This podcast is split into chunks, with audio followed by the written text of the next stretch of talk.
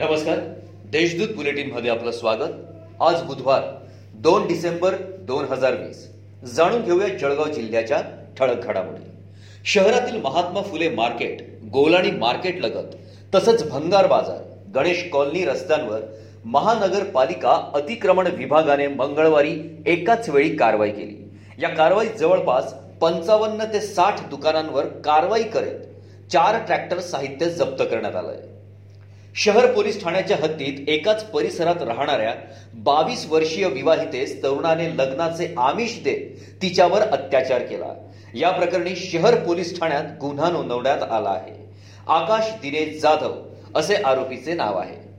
जिल्ह्यातील माध्यमिक व उच्च माध्यमिक शाळेतील इयत्ता नववी ते बारावी पर्यंतच्या शाळांचे वर्ग सुरू करावयाचे असल्याने शाळा स्तरावर शाळा समिती व पालक शिक्षक संघ यांची सभा घेऊन विविध बाबींची पडताळणी करून येत्या आठ डिसेंबरपासून शाळा सुरू होण्याची कार्यवाही करावी असे निर्देश जिल्हाधिकारी अभिजित राऊत यांनी माध्यमिक शिक्षण विभागाला दिले आहेत.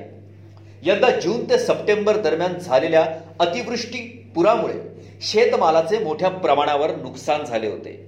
यासाठी कृषी मदत निधी पंचनाम्यानुसार देण्यात आला आहे.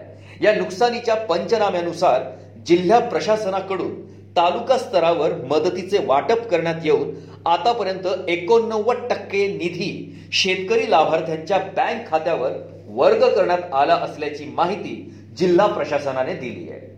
जिल्ह्यात मंगळवारी पुन्हा नव्याने अठ्ठावीस पॉझिटिव्ह रुग्ण आढळून आले आहेत.